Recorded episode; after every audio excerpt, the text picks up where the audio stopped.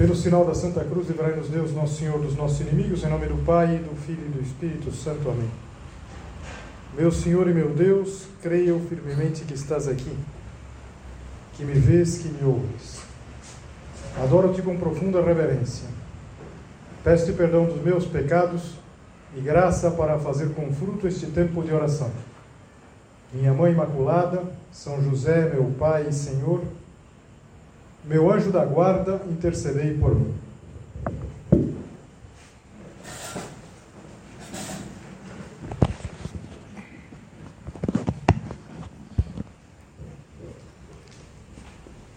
No próximo domingo, nós vamos ler no Evangelho da Missa um dos ensinamentos mais desafiadores de Jesus Cristo. Quando ele diz que nós, nós cristãos, devemos ser sal da terra e luz do mundo. Se nós não somos superficiais, se nós procuramos aprofundar um pouquinho do que significa isso, ser sal, ser luz, nós vamos perceber que é uma grande responsabilidade. Mas agora, na nossa meditação, tentando precisamente entender do que se trata, vamos partir de uma premissa que vai ser, vai nos acompanhar de alguma maneira durante toda a meditação. E na verdade é derivada imediata das palavras de Jesus Cristo, é que sal e luz não se pode ser mais ou menos. Não se pode salgar mais ou menos, não se pode iluminar pela metade. Mas vamos às palavras de Jesus Cristo, que é sempre bom lembrar, essas palavras ele pronunciou no Sermão da Montanha. Isso dá uma força muito grande. O Sermão da Montanha era como que o resumo, foi a primeira grande pregação de Jesus, e ele queria, de alguma maneira, apresentar o programa, apresentar ah, as ideias principais. A gente pode imaginar a expectativa que havia por aquele rabino que estava ensinando por toda parte, rabi, na verdade, que estava ensinando por toda parte e que era diferente, diferente de todos os outros, dos conhecidos, tinha vindo da Galileia. E Jesus Cristo, logo no início do Sermão da Montanha, um pouco depois de ter pronunciado as chamadas bem-aventuranças, que nós ouvimos na semana passada, no Evangelho do último domingo, ele dizia assim: Naquele tempo, disse Jesus aos seus discípulos: Vós sois o sal da terra. Ora, se o sal se tornar insosso, com que salgaremos? Ele não servirá para mais nada, senão para ser jogado fora e ser pisado pelos homens. De fato, para que serviria um sal mais ou menos? Que fosse insosso. Seria para jogar fora. Um pó branco inútil. Que necessariamente ia ser pisado pelos homens, como a gente pisa areia, como pisa qualquer coisa que vai pelo chão. O sal precisa salgar. Talvez alguns de vocês que conhecem o livro Caminho lembram já do primeiro ponto. São José Maria vai nessa mesma direção. O primeiro ponto do livro vai falar dessa necessidade de ser sal, luz, sem usar a palavra, mas assim que a tua vida não seja uma vida estéril, ser útil, deixa rastro. Ilumina com o resplendor da tua fé e do teu amor. A luz também não pode ser mais ou menos.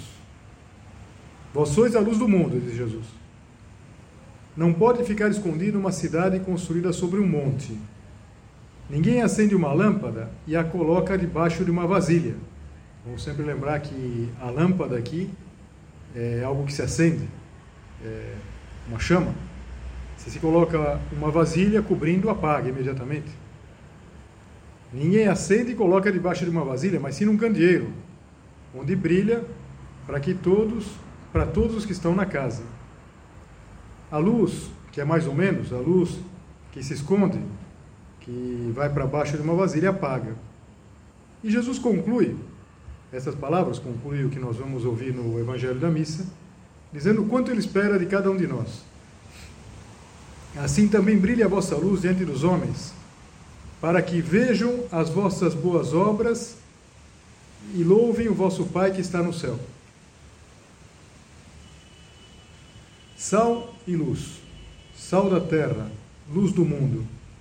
talvez a gente pudesse se perguntar por que exatamente sal e luz?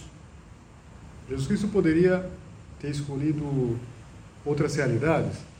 Vós sois o alicerce do mundo, ou vós, vós sois. Não, sal e luz.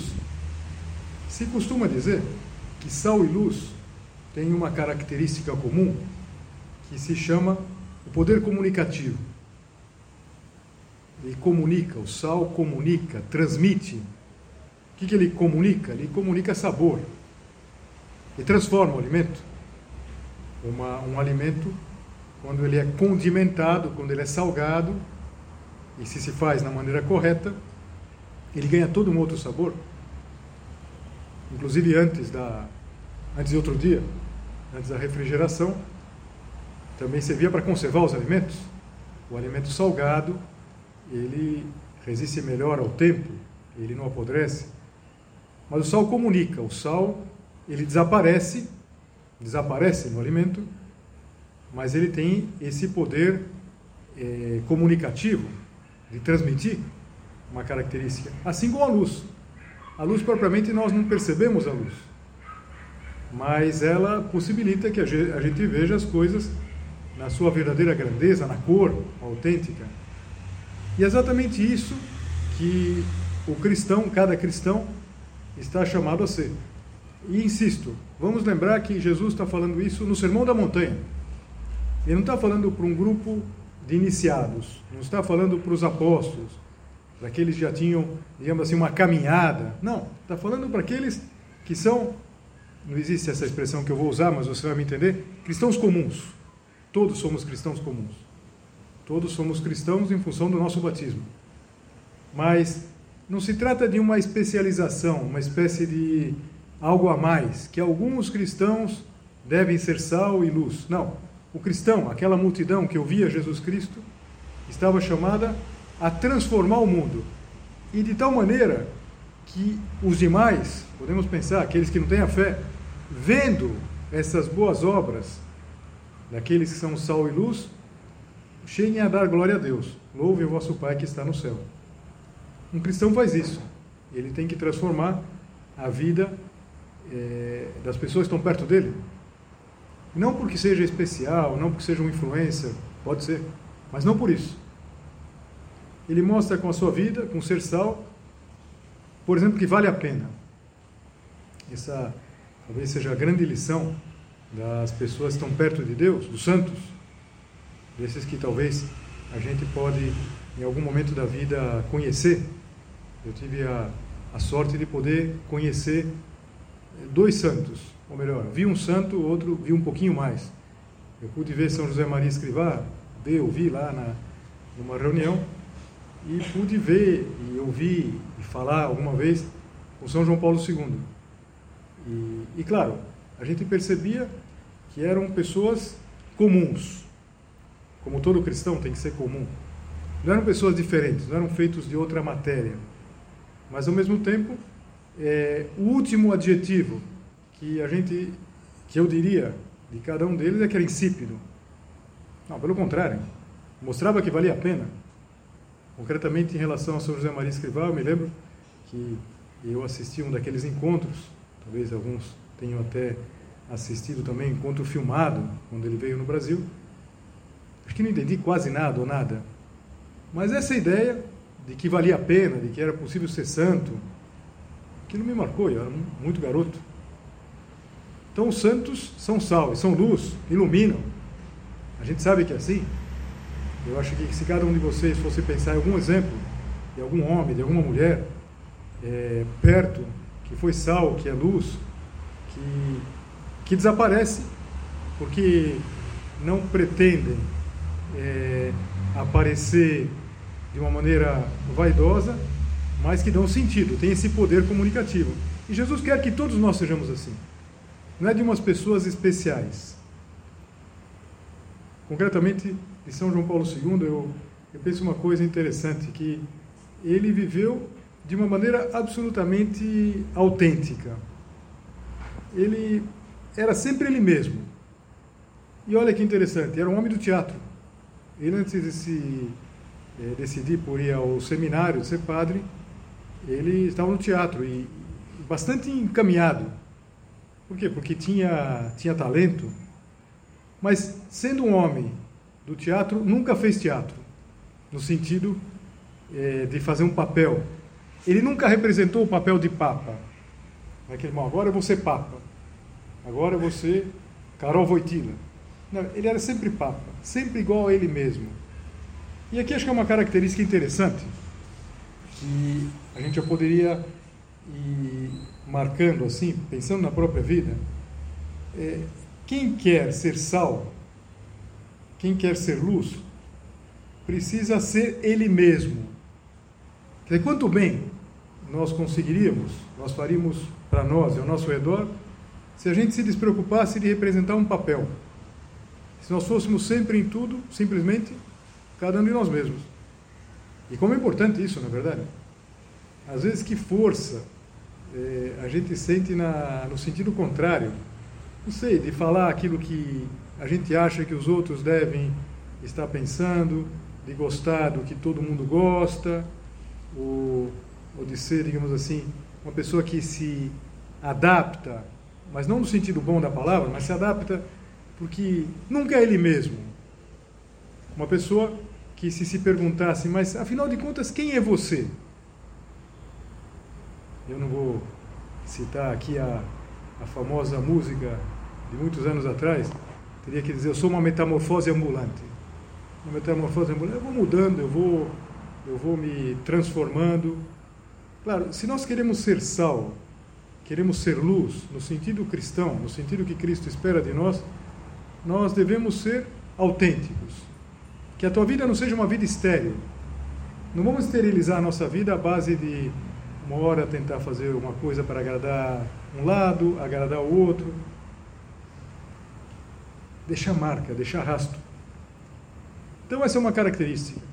A característica da autenticidade, autoria. Nós somos autores da própria vida. Aquilo que nós fazemos, aquilo que nós dizemos, aquilo que nós pensamos, é nosso. É autêntico. Zero representação teatral. Uma segunda característica, que pode parecer até um pouco contrastante com a primeira, e quem quer ser sal e quer ser luz, é ter a coragem de manifestar os sentimentos. Pode parecer até uma coisa meio boba assim, manifestar os sentimentos, ser uma pessoa sentimental. Não, não é isso. Uma pessoa que ela tem coração e coloca o coração nas coisas que faz. Nós temos que botar alma, botar coração nas coisas que a gente faz, para estudar. E isso não significa que nós vamos nos emocionar, vamos, sei lá, você está estudando é, cálculo e, e, lá nas integrais você põe um coraçãozinho, não, não, nada disso. Não é nada, nada piega sentimental, mas é uma pessoa que põe o coração nas coisas que faz, que manifesta os sentimentos. E veja, uma pessoa que não manifesta os sentimentos, está sempre é, no seu mundo, na sua vidinha, é insípida. Se o sol se tornar insípido, com que se há de salgar? Para nada mais pressa, senão para ser lançado fora e ser pisado pelos homens. A Divina Comédia, não sei se você lembra assim, a Divina Comédia é essa obra-prima do Dante Alighieri, em que ele faz uma viagem imaginária é, para o inferno, o purgatório termina no céu. Dante Alighieri ele vai fazer a primeira, a primeira e a segunda parte. São três partes a, a obra: o inferno, o purgatório e o céu. A primeira e a segunda parte ele vai fazer sendo conduzido por um poeta latino, o Virgílio. E a última parte ele vai é, ter como guia o grande amor da vida dele. Na verdade, era um amor infantil, um amor que ele, ele tinha, tinha conhecido quando era criança, uma menina chamada Beatriz. E, e o fato é que o, o Dante e o Virgílio, eles começam a fazer toda aquela viagem e se chama comédia exatamente por isso. O termo comédia significa uma história que termina bem, termina no céu. o nome original da obra era Comédia, Comédia de Dante. Mas logo depois, um outro, um outro literato chamado Petrarca, ele vai dar esse nome que passa para a história, a Divina Comédia, porque é uma história que fala dessa relação dos homens com Deus, e fala dos que se condenam, dos que se purificam e daqueles que estão no, no céu.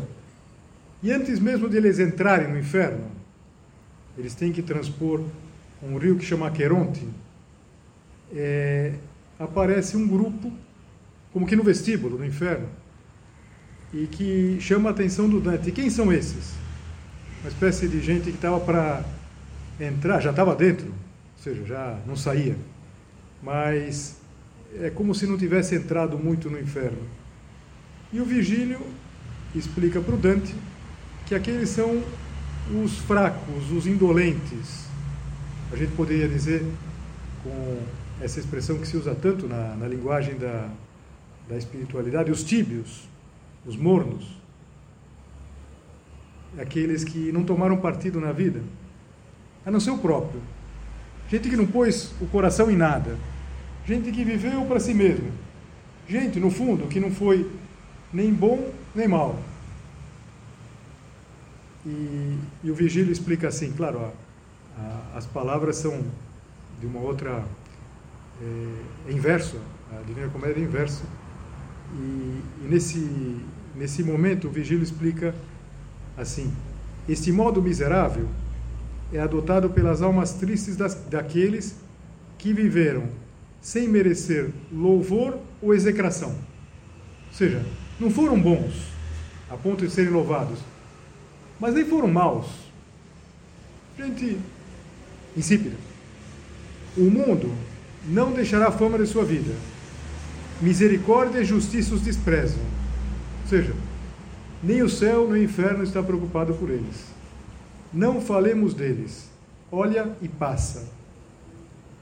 É, é, essa expressão última aqui, que muito forte. Olha e passa.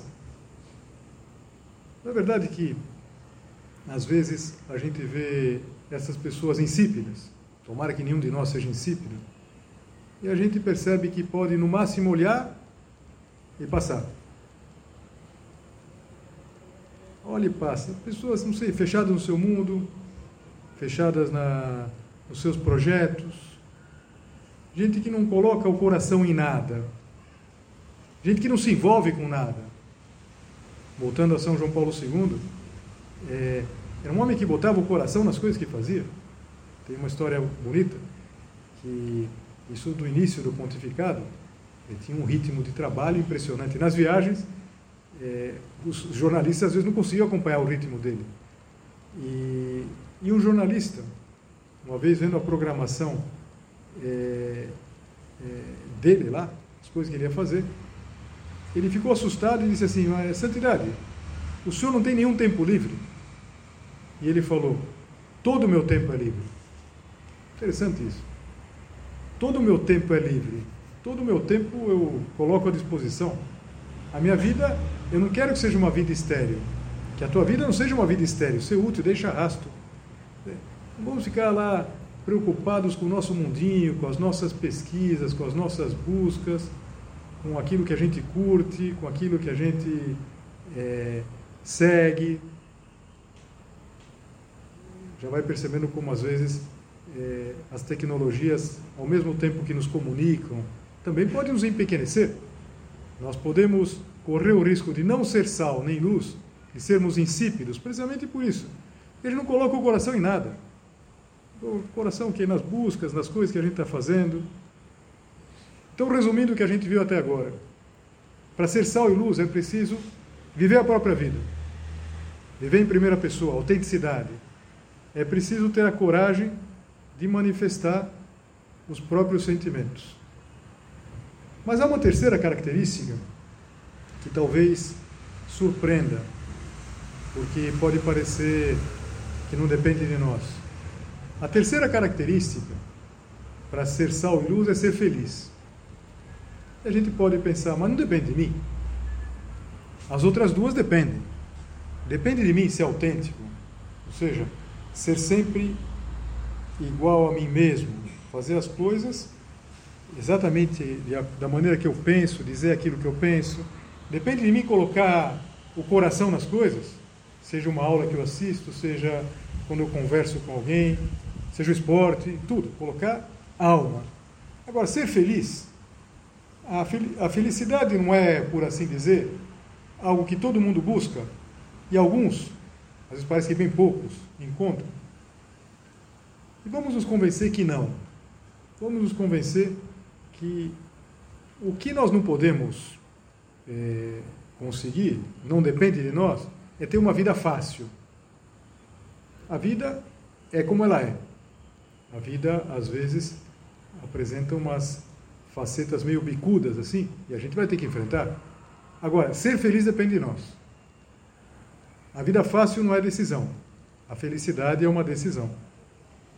E aqui, eu queria é, ler com vocês, na verdade, não vou ler, é um relato mais extenso, mas só a parte principal de um autor que talvez é, alguns de vocês conheçam. Ele já é falecido, um autor espanhol chamado Jesus Urteada. E escreveu um livro, esse sim, muito famoso, chama O Valor Divino do Humano. E num outro dos seus livros, ele conta uma cena que ele presenciou que não é que fosse exatamente uma cena espetacular. O protagonista é um menino, menino de uns 10 anos. Mas é uma cena que faz contraponto àquilo que a gente via lá do inferno. Olha e passa. Ele contava no livro que ele não conseguiu passar. Que ele viu aquela cena e aquela cena tocou profundamente o coração. Por quê? Alguém, um garoto, que mostrava uma grandeza e ao mesmo tempo uma simplicidade desarmante. Ele dizia assim, que ele tinha encontrado, tinha visto uns garotos que iam pedindo de porta em porta, e eram dois lá, um de uns cinco e outro de uns dez. Se via que eram irmãos. E depois de várias tentativas de bater em várias portas, é, o mais velho saiu de uma casa trazendo é, um recipiente, uma lata, alguma coisa assim, cheia de leite. Então, ele começou a dar ordens lá para o pequeno. Falou: senta aí, primeiro eu, depois você. E começou. E ele virou, mas o, o, o autor aqui percebeu que ele fingia que tomava e não tomava. Primeiro eu. Daí dava para o pequenininho. Agora você. O pequenininho sim tomava. Agora eu, agora você, agora eu, agora você. E assim, dessa maneira simples, o pequeno tomou tudo. E ele, é, sem dar importância, tinha se envolvido, tinha mais ainda, tinha é, dado o melhor para o irmão, sem chamar atenção. E ele dizia assim: Esses agora você, agora eu, enchei meus olhos de lágrimas. E terminava ele não falava aqui do Brasil, então, na verdade, isso que a gente diria um menino de rua, era um cigano. Assim, sobre um fundo de risos ciganos, comecei a subir a encosta cheia de ciganinhos. No meio da encosta, voltei a cabeça. Tive vontade de descer e guardar o vasilhame. Ou seja, a grandeza daquilo, né? aquele rapaz, um menininho, ele tinha sabido dividir, dando tudo para o outro e sem chamar atenção, sem que o outro percebesse. Tive vontade de descer e guardar o vasilhame. Aquilo era um tesouro. Mas nem sequer pude tentá-lo. Entre burricos, carregado de bilhas, corriam dez garotos atrás do vasilhame de lata dando pontapés. A lata saltava entre os pés descalços, sujos, de cor cinzento pó de estrada. Também o generoso brincava entre eles, com a naturalidade de quem não faz nada de extraordinário. Ou melhor, com a naturalidade de quem está habituado a fazer coisas extraordinárias. E eu acho que nós deveríamos ler isso daqui e perguntar: será que a gente consegue entender essa história? Bom, a leitura imediata, claro que a gente entende. Mas será que a gente entende de verdade? A gente entende que a gente pode fazer isso? Com naturalidade. Com a naturalidade de quem sabe fazer de maneira ordinária coisas extraordinárias. Será que a gente não pode fazer isso na nossa casa, por exemplo? Será que a gente não pode escolher o, menor, o menos simpático é, para nós é, e deixar o, o, o melhor para os outros? Será que é tão difícil fazer isso? Será que a gente não poderia conseguir de verdade encarnar essa história? Tomara que a gente entendesse essa história. E veja, aqui a gente volta lá desde o início. O, o menino, que teria lá seus 10 anos, ele, ele era autêntico. Às vezes essa palavra autêntica, ela já foi bastante falsificada. É, ser autêntico não é fazer o que em cada momento a gente quer fazer. Eu sou muito autêntico porque quando eu não quero trabalhar, eu não trabalho. Não, sou preguiçoso. Talvez a gente confunda autenticidade com espontaneidade. Espontaneidade é fazer as coisas é, é, de uma maneira que não há força, sponte em latim, é isso, sem nenhuma, nenhuma obrigação. E, e é claro que a espontaneidade é uma coisa, uma característica é, muitas vezes positiva, mas não necessariamente. Vamos pensar que o espirro é espontâneo, e não por isso seja uma coisa espetacular. É, aquele rapaz, o, o menino maior, ele era autêntico. Aquilo era uma autoria dele. Ele fez aquilo. Ele decidiu. Ele, quando saiu da casa que deram para ele lá um, um, um vasilhame de, de leite, ele pensou: Isso é para o meu irmão. Ele não podia escolher ter uma vida fácil. A vida era aquela e pronto. A nossa vida é essa e pronto. É, a gente pode mudar as circunstâncias, mas nós não podemos esperar a mudança das circunstâncias para sermos felizes. Ao mesmo tempo, ele se envolvia nas coisas. Ele sabia colocar o coração nas coisas sem nada de piegas. Não é verdade? Dá a impressão que esse menino era tudo menos piegas. Até a forma aparentemente dura com que ele fez a coisa. Primeiro eu, e depois você. Só que o primeiro eu, ele não pegava nada. E nas vezes seguintes também. Deixava tudo para o irmão menor. E isso, e, e sobretudo, era alguém feliz. Feliz, tão feliz que o Dom Jesus Ortega, quando tentou encontrar, ele encontrou ele brincando no meio dos outros. Fazia aquilo com naturalidade. Quanto a gente poderia aprender, não é verdade? Ele não podia ser, é, ter uma vida fácil, não podia comer o que ele quisesse, não podia brincar com o que ele quisesse, vivia na rua, mas ele podia ser sal e luz, podia viver por irmão. Isso sem passar fatura, hein? Sem chamar atenção. Isso é uma das coisas é, que mais impressiona, na verdade. Como é difícil a gente não passar fatura das coisas boas que a gente faz. Gente faz uma coisa e, de repente, olha, fui eu que fiz, viu? Eu. Eu que acordei mais cedo, eu que organizei isso, eu que levei para frente. O eu, o eu, o eu. O sal e a luz, se eles aparecem, eles não cumprem bem a missão. Na é verdade, se a gente, na, no, na comida, se a gente sente o sal, muitas vezes porque ele não, tá, não se diluiu o suficiente, ele não desapareceu. A luz, em geral, a gente não vê, mas como faz toda a diferença, a gente pode viver uma vida assim, uma vida útil, que deixa marca, sem chamar atenção. E é isso que Jesus Cristo espera: ser sal e luz. Quando a gente pensa é, nessas é, pessoas que viveram isso, tantas vezes a gente pensa na mãe. Né? Quem fez a mãe?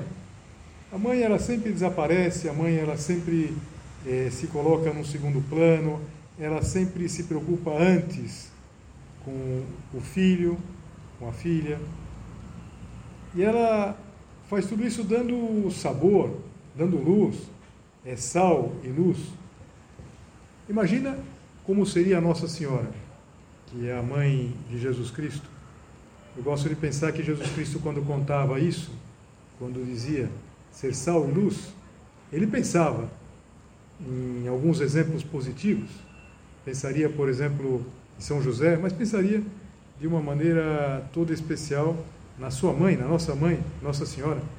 Então vamos pedir à Nossa Senhora, terminando a meditação, que a gente é, tenha a capacidade de entender isso.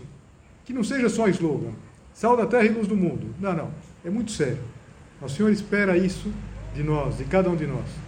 E como diz um ponto de caminho que eu uso para terminar agora a nossa meditação, de que tu e eu nos portemos como Deus quer, de que cada um de nós seja sal e luz, dependem muitas coisas grandes. Dou-te graças, meu Deus, pelos bons propósitos, afetos e inspirações que me comunicaste nesta meditação.